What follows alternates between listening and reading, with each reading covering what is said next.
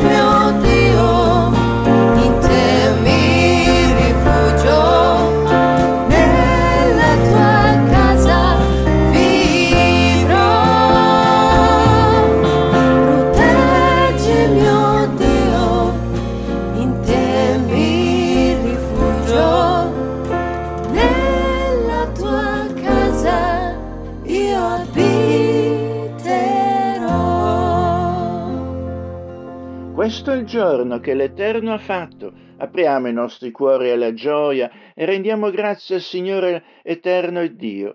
In questo giorno la tua gloria, o oh Signore, risplende nel profondo dell'essere nostro, suscitando la nostra lode e la nostra adorazione.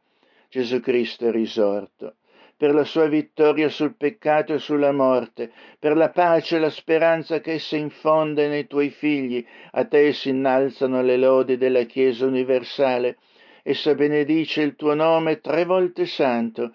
Essa si rallegra di una grande allegrezza e fa risuonare per tutta la terra un inno di giubilo.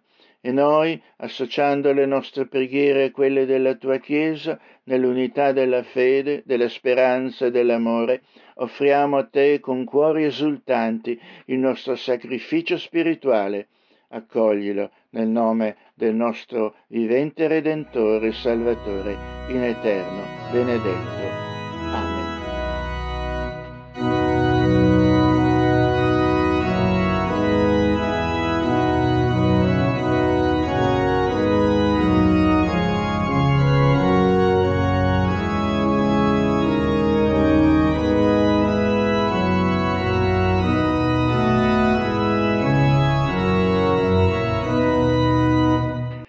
Nostra prima lettura biblica di oggi è Atti capitolo 2 dal 14 al 32. Si racconta del discorso di Pietro durante la festa di Pentecoste, subito dopo la discesa dello Spirito Santo sugli Apostoli.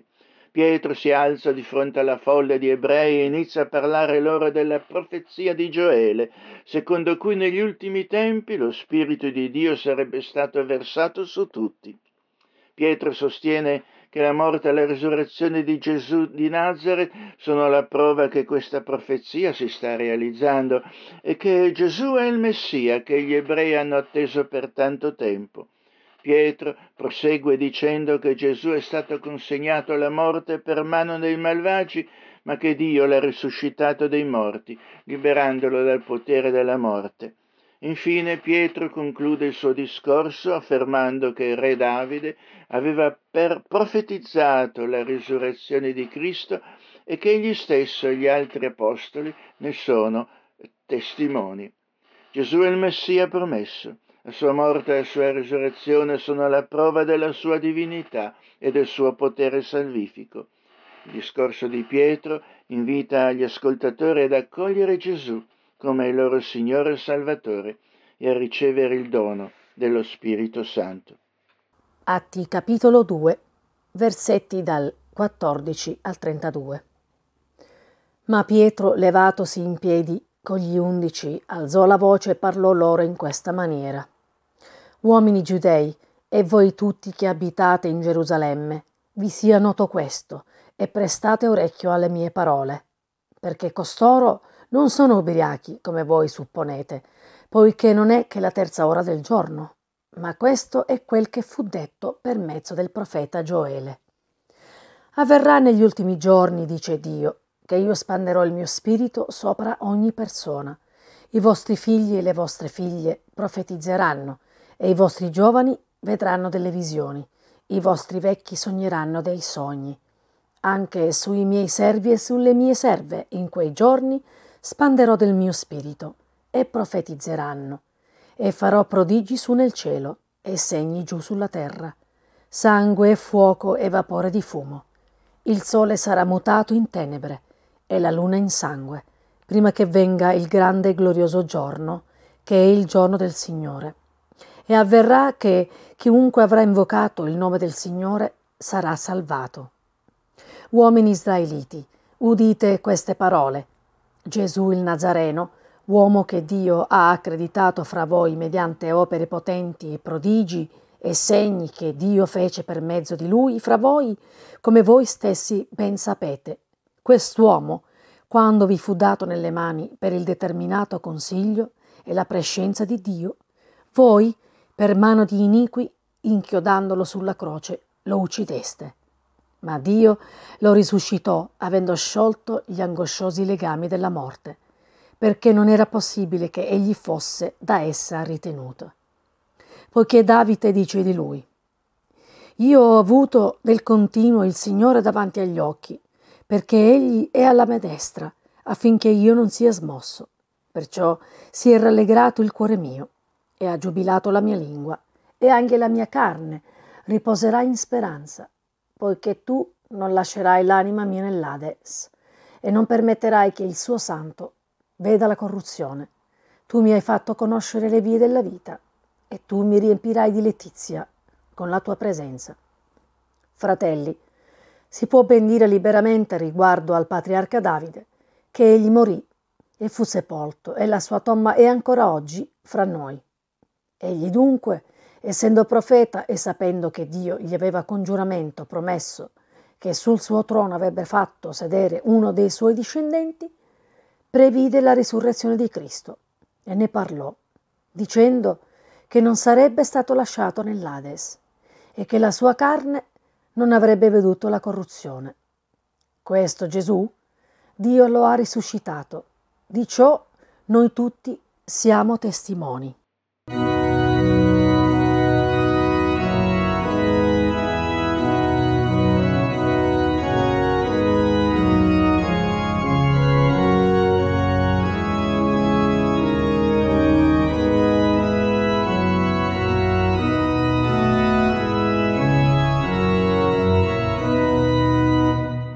Nostra seconda lettura biblica è Giovanni, capitolo 20.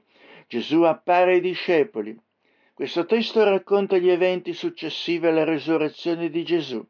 La sera della domenica di Pasqua gli apostoli si trovano rinchiusi in una casa, spaventati e incerti riguardo al futuro. Gesù appare loro improvvisamente eh, nonostante che le porte fossero chiuse e offre loro la sua pace, mostrando loro le ferite delle sue mani e del suo costato. Gli apostoli se ne rallegrano e credono che Gesù sia vivo. Tuttavia Tommaso, uno dei dodici, non era presente e dubita della testimonianza degli altri. Otto giorni dopo Gesù appare di nuovo agli apostoli, stavolta con Tommaso presente, e lo invita a toccare le ferite per confermare la sua risurrezione. Tommaso crede e riconosce Gesù come il Signore e come Dio. Alla fine del racconto, l'autore del Vangelo di Giovanni spiega che il suo scopo è quello di accompagnare i lettori a credere che Gesù Cristo è il figlio di Dio e che credendo in lui pos- essi possano avere vita eterna. Gesù è risorto dai morti e la fede in lui porta alla vita eterna. Inoltre il racconto mette in evidenza la necessità della fede non solo basata su prove tangibili, ma anche sulla sicura testimonianza eh, degli altri apostoli e sulla grazia di Dio.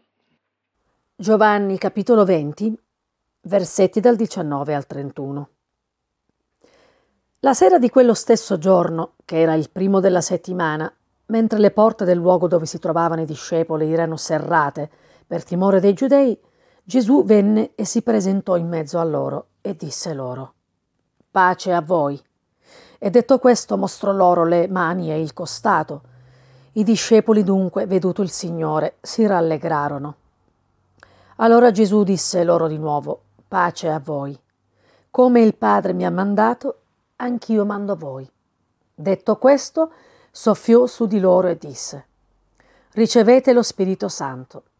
A chi rimetterete i peccati saranno rimessi, a chi li riterrete saranno ritenuti. Ora Tommaso, detto Didimo, uno dei dodici, non era con loro quando Gesù venne. Gli altri discepoli dunque gli dissero, Abbiamo visto il Signore. Ma egli disse loro, Se io non vedo nelle sue mani il segno dei chiodi, e se non metto il mio dito nel segno dei chiodi, e se non metto la mia mano nel suo costato, io non crederò. Otto giorni dopo, i suoi discepoli erano di nuovo in casa e Tommaso era con loro.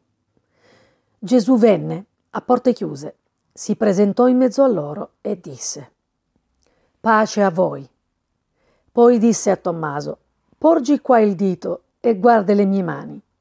Porgi la mano e mettila nel mio costato. E non essere incredulo, ma credente. Tommaso gli rispose e disse, Signore Dio, mio Dio. Gesù gli disse, perché mi hai visto, tu hai creduto. Beati quelli che non hanno visto e hanno creduto. Ora Gesù fece in presenza dei discepoli molti altri miracoli che non sono scritti in questo libro. Ma queste cose sono scritte affinché crediate che Gesù è il Cristo, il Figlio di Dio, e affinché credendo abbiate vita nel suo nome.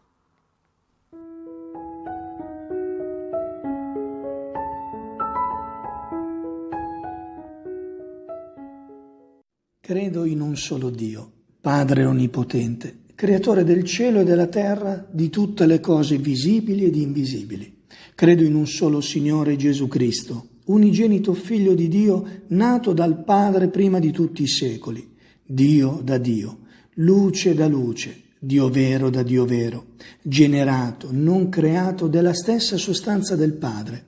Per mezzo di Lui tutte le cose sono state create per noi uomini, per la nostra salvezza, discese dal cielo e per opera dello Spirito Santo si è incarnato nel seno della Vergine Maria e si è fatto uomo.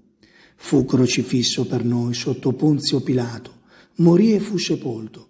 Il terzo giorno è risuscitato, secondo le scritture, è salito al cielo, siede alla destra del Padre e di nuovo verrà nella gloria per giudicare i vivi e i morti e il suo regno non avrà fine. Credo nello Spirito Santo, che è Signore dalla vita e procede dal Padre. Con il Padre e il Figlio è adorato e glorificato e ha parlato per mezzo dei profeti. Credo alla Chiesa una, santa, universale e apostolica. Professo un solo battesimo per il perdono dei peccati, aspetto la risurrezione dei morti e la vita del mondo che verrà. Amen.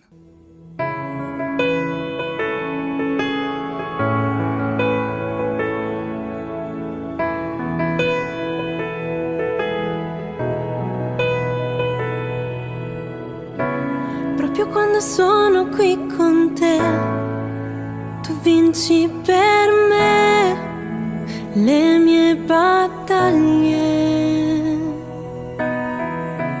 Proprio quando sono qui con te, tu vinci per me le mie infermità. In te Dio io trovo la forza per non gettare la spugna perché Cristo ha donato il suo sangue. Trovo la forza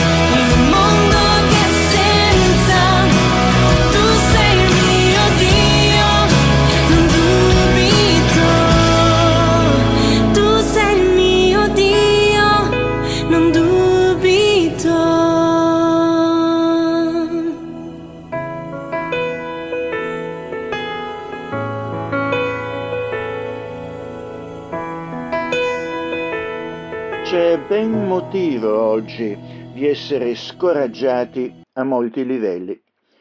Il forte aumento del costo della vita rende difficile a tanti arrivare a fine mese. La sanità pubblica è sempre più inefficiente.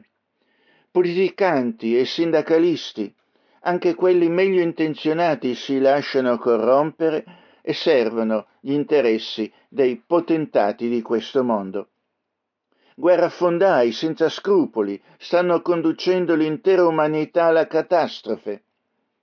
Istituzioni e organizzazioni di Chiesa ammettono e giustificano dottrine e prassi in contraddizione con la parola di Dio. La lista potrebbe continuare. Molti cristiani così cadono nello scoraggiamento e nella rassegnazione, contemplando solo di ritirarsi nel privato, senza più voler sentire niente e nessuno. C'è però un modo potente ed efficace per restituirci coraggio e motivazione. Guardare con fiducia alla risurrezione del Signore Gesù Cristo dai morti come la sua certa vittoria sulla morte e sul male, così come al sicuro compimento dei progetti di redenzione che Dio si è proposto, nonostante ogni apparente evidenza contraria.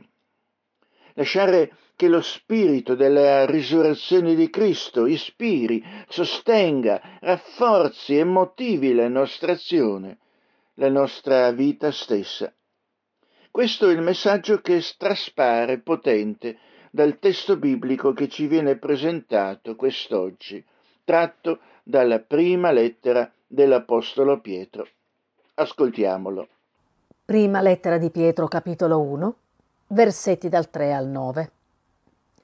Benedetto sia il Dio e Padre del nostro Signore Gesù Cristo, il quale nella sua grande misericordia ci ha fatti rinascere, mediante la resurrezione di Gesù Cristo dai morti, a una speranza viva, in vista di un'eredità incorruttibile, immacolata e inalterabile, conservata nei cieli per voi, che dalla potenza di Dio siete custoditi mediante la fede per la salvezza che sta per essere rivelata negli ultimi tempi. Perciò voi esultate, sebbene ora, per un po' di tempo, se così bisogna, siate afflitti da svariate prove, affinché la prova della vostra fede, molto più preziosa dell'oro che perisce, eppure è provato con il fuoco, risulti a vostra lode, gloria e onore alla rivelazione di Gesù Cristo, il quale benché non l'abbiate visto, voi amate nel quale credendo, benché ora non lo vediate, voi esultate di gioia ineffabile e gloriosa, ottenendo il fine della fede, la salvezza delle anime.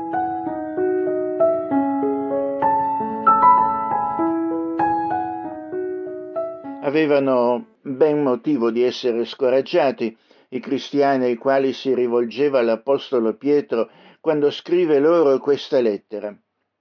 Afflitti da svariate prove, essi vivevano come forestieri dispersi in un ambiente loro ostile.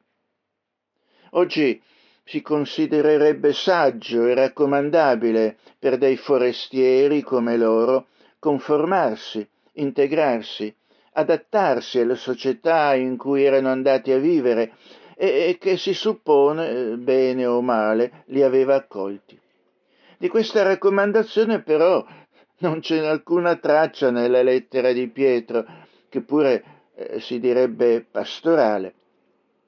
La fede cristiana infatti non poteva e non può adattarsi ad essere considerata una religione privata equiparabile a tante altre che pure erano tollerate allora nell'impero romano. Bastava che ci si sottomettesse al potere dominante dell'imperatore e al sistema. Esso infatti esigeva che tutti all'imperatore gli rendessero un culto religioso e gli facessero voto di fedeltà e obbedienza e poi privatamente ciascuno poteva eh, ben adorare il suo Dio o il Dio che preferiva. Se altri lo facevano, però I cristiani non potevano in coscienza farlo, perché essi confessavano Cristo Gesù come il Signore, che è secondo a nessun altro. La fede cristiana autentica, anche quando può sembrare conveniente farlo, non si adatta, non si compromette, non si annacqua e men che meno la si ripudia. È così che Pietro in questa lettera di fatto rafforza il senso della loro identità e li chiama alla resistenza e soprattutto alla fiducia nella finale vittoria di Cristo sui dominatori di questo mondo. I potentati di questo mondo tipicamente per conservare il potere giocano molto sulla paura, sul senso di impotenza e depressione dei loro sudditi e si vogliono una popolazione rassegnata, triste e scoraggiata, prive di forza e volontà, che considerasse impossibile e futile ogni moto di ribellione. I cristiani tutto questo devono rifiutarlo, non cascare in questa trappola. In che modo l'Apostolo Pietro incoraggia questi cristiani, in particolare nel frammento della sua lettera che oggi consideriamo?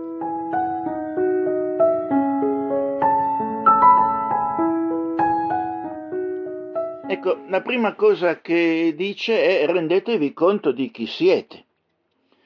Il versetto 3 dice, Benedetto sia Dio e Padre del nostro Signore Gesù Cristo, il quale nella sua grande misericordia ci ha fatti rinascere mediante la resurrezione di Gesù Cristo dai morti. Scoraggiamento, depressione, disfattismo sono impensabili per persone come i cristiani che sono stati coinvolti nello spirito della risurrezione di Cristo. La risurrezione di Gesù dai morti, infatti, è stata l'irruzione in questo mondo della nuova creazione. Essa rende possibile la rigenerazione morale e spirituale di quei peccatori che Dio ha destinato alla grazia della salvezza. E loro sono fra questi, eletti secondo la prescenza di Dio Padre, mediante la santificazione dello Spirito, a ubbidire e a essere cosparsi del sangue di Cristo. Capitolo 1, versetto 2. Questa rigenerazione che può dirsi un'autentica rinascita o nuova nascita, è il processo mediante il quale lo Spirito Santo trasforma il cuore e la mente di una persona. La fa, sentire prima, la fa sentire prima irresistibilmente attratta da Gesù Cristo, ispira amore verso di Lui. Versetto 8 dice infatti il quale benché non l'abbiate visto voi amate e ad accoglierlo volentieri come il proprio Salvatore e Signore.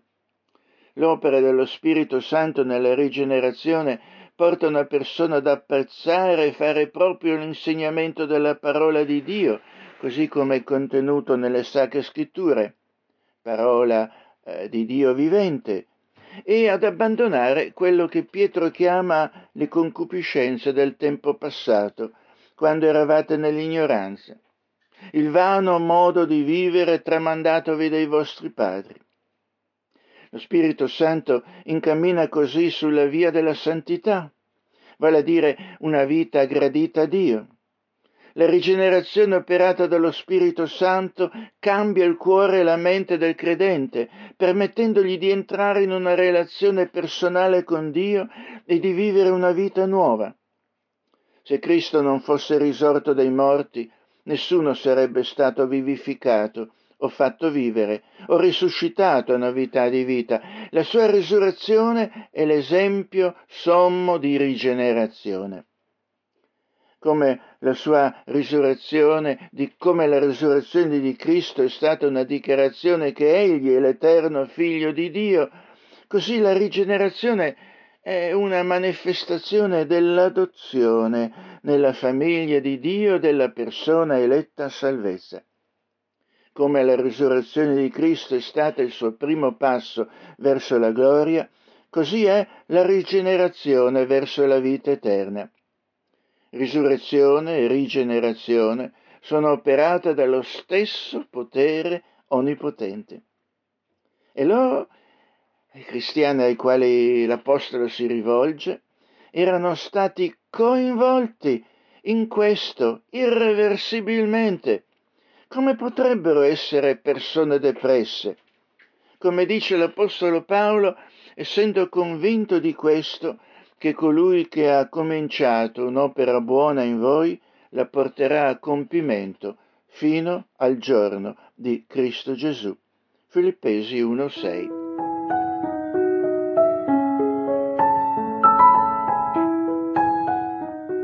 La seconda esortazione dell'Apostolo Pietro in questo testo è rendetevi conto di che cosa state per ricevere. Versetto 4 infatti dice, una speranza viva in vista di un'eredità incorruttibile, immacolata e inalterabile, conservata nei cieli per voi. Pietro è come se dicesse loro rendetevi conto di ciò che state per ricevere. A sostenere la vita del credente è infatti il pensiero che per la stessa grazia di Dio gli è assicurata un'eredità incorruttibile, un ricco possidente che facendo contemplare al figlio la vastità dei terreni che possiede, gli dice tutto questo un giorno sarà tuo. L'erede riceve così tutto questo per diritto naturale, non deve guadagnarselo né meritarselo. Il credente, adottato per grazia di Dio come figlio suo, diventa coerede con Cristo dei beni eterni e celesti. È un suo diritto acquisito in qualità di figlio, eppure adottivo. Questa eredità è libera essa stessa dalla corruzione, non è deteriorabile come i beni di questo mondo, non la si può perdere per incuria o alienare a causa dei nostri peccati, così come pure eredi, eh, saremo eredi eh, e questo avrà, avremo una natura incorruttibile. Essa, questa eredità è per natura pura e santa, libera dalla contaminazione del peccato.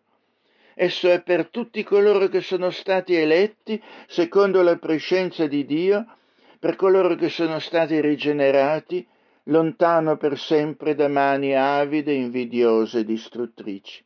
Solo pensare a questa eredità che presto riceveremo ci dovrebbe incoraggiare e indurre a sopportare qua giù ogni difficoltà. Ci aspetta qualcosa che non perderà di valore, che non potrà essere alterato. È un bene stabile e inalienabile, conservato nella banca del cielo. Non potrà esserci sottratta da nessuno. Si tratta di un bene che non potrà in alcun modo esserci rubato né da un ladro né dalle pretese fiscali dello Stato. Come potremo allora essere depressi di fronte a tutto questo?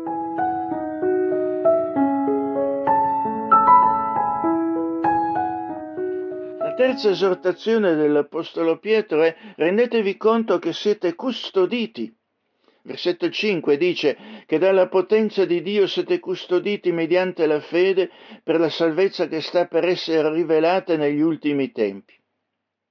Rendetevi conto che siete protetti, custoditi, non siete abbandonati in balia degli eventi e di ogni predatore. La potenza di Dio manifestata nella resurrezione di Cristo vi è di incoraggiamento e di forza perché, essendo stati voi afferrati da Cristo, potete godere della sua custodia.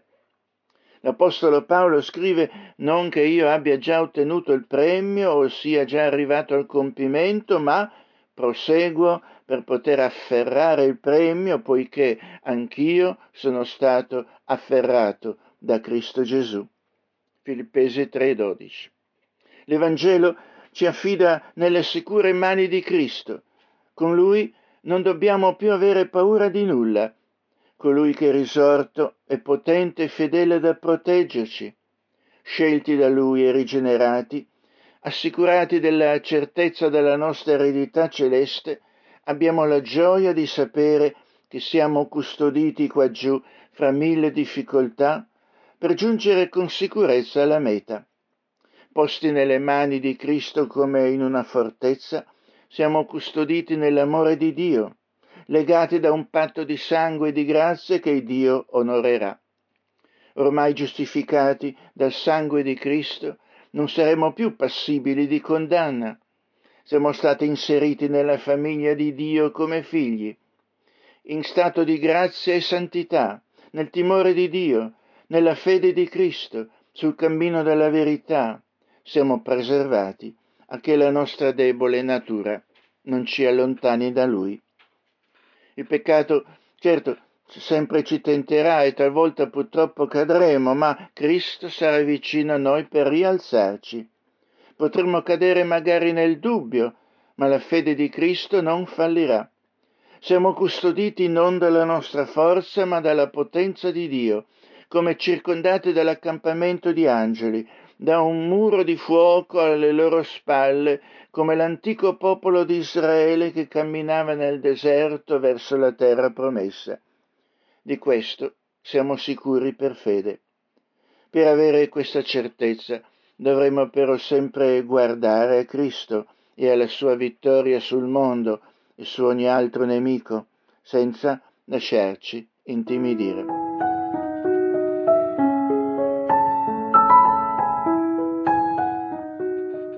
L'ultima esortazione che troviamo in questo testo è, è che avete molti motivi per rallegrarvi il versetto 6 dice, in questo voi esultate anche se ora per un po' di tempo, se necessario, siete afflitti da svariate prove. Dono di Dio attraverso la risurrezione di Cristo è la gioia. Pietro spesso scrive della gioia, e la gioia che il credente ha nel cuore quando comprende ciò che Cristo ha operato per lui e la gioia per essere stato prescelto, rigenerato, lavorato, gioia per le certe promesse del Signore a lui rivolte, di realtà presenti e future. Nella prospettiva della resurrezione di Cristo che impartisce rigenerazione, un'eredità celeste, sicura custodia e gioia infallibile, le difficoltà presenti assumeranno per noi un valore diverso. Consideratele, dice l'Apostolo, consideratele una prova della vostra fede. Queste prove contribuiranno a raffinare, valorizzare la vostra preziosa vita, a renderla matura e a contribuire alla gloria del Signore Gesù. Animato dallo spirito della risurrezione, il cristiano è chiamato ad operare con vigore, speranza, certezza, gioia e serenità, guardando avanti al certo compimento delle promesse di Dio. Vivendo in questo modo, diventerà sorprendente per molti che ci osservano dicendo voi dite di seguire Cristo pur non avendolo visto. Com'è possibile? Davanti allo scettico Tommaso Gesù risorto aveva detto perché mi hai visto, Tommaso, tu hai creduto, beati quelli che non hanno visto e hanno creduto. Sì, noi amiamo il Signore Gesù per quanto ha compiuto e compie per noi, pur non avendolo visto. Ci è stato fatto conoscere attraverso la predicazione dell'Evangelo. Lo abbiamo ricevuto e abbracciato. Lo abbiamo fatto oggetto del nostro amore dopo aver compreso quanto grande fosse stato il suo amore per noi. Lo abbiamo amato per l'eccellenza delle sue perfezioni, per la pienezza di grazia che era in lui per ciò che ha compiuto per noi e per noi è stato, per il suo ministero continuo in nostro favore. Lo amiamo più di ogni altra cosa o persona, con tutto il cuore e sinceramente. Su lui ci appoggiamo come nostro Salvatore e Redentore. Da lui aspettandoci e investendo in lui ogni cosa.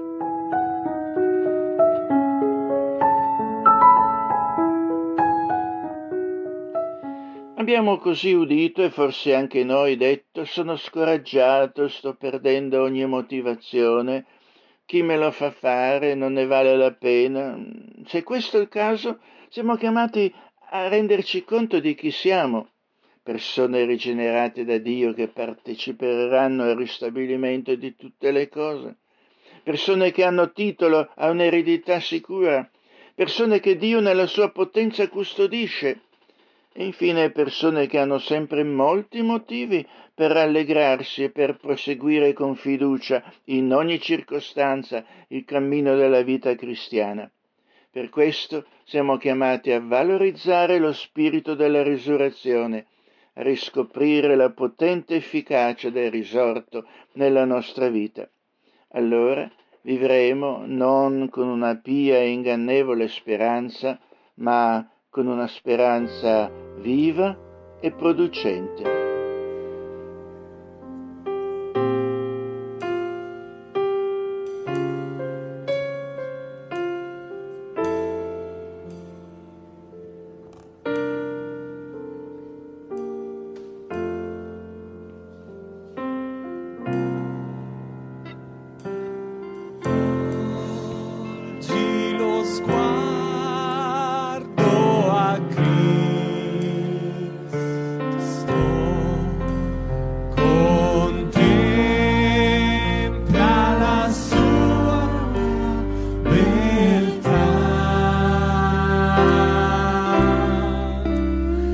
beginning.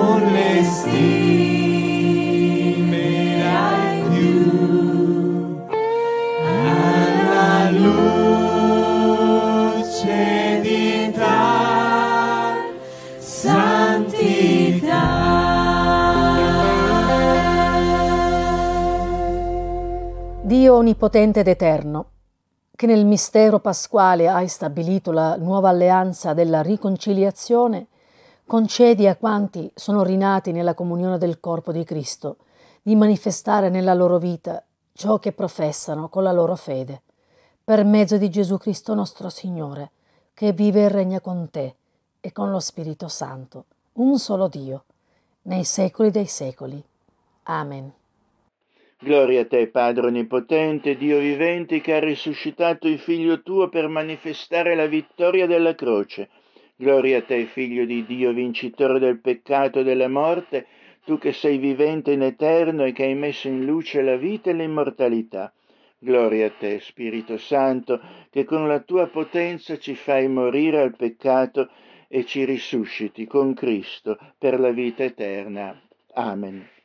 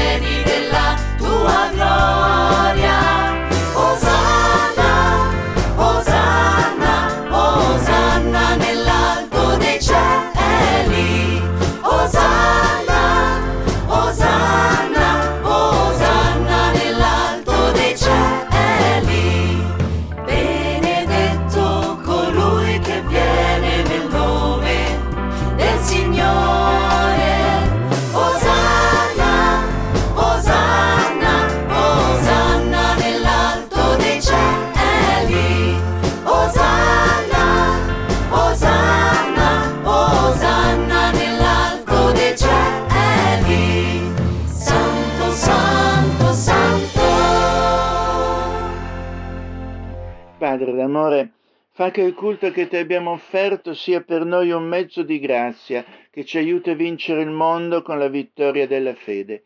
Accordaci le tue benedizioni, esaudendo le preghiere che ti offrono tutti i tuoi figlioli, nel nome dell'unico nostro mediatore Gesù Cristo, il quale ci ha insegnato a dirti, Padre nostro che sei nei cieli, sia santificato il tuo nome, venga il tuo regno, sia fatta la tua volontà in terra come in cielo. Dacci oggi il nostro pane quotidiano e rimettici i nostri debiti come anche noi li rimettiamo ai nostri debitori, e non esporci alla tentazione, ma liberaci dal maligno, poiché tuo è il regno, la potenza e la gloria in sempiterno. Amen. Il Dio della speranza vi riempie di ogni allegrezza e di ogni pace nel vostro credere, affinché abbondiate nella speranza mediante la potenza dello Spirito Santo. Andate in pace nella gioia del Signore e il Dio della pace sia con tutti voi, con le vostre famiglie, con tutta la Chiesa del Dio vivente, ora e sempre. Amen, Signore. Amen.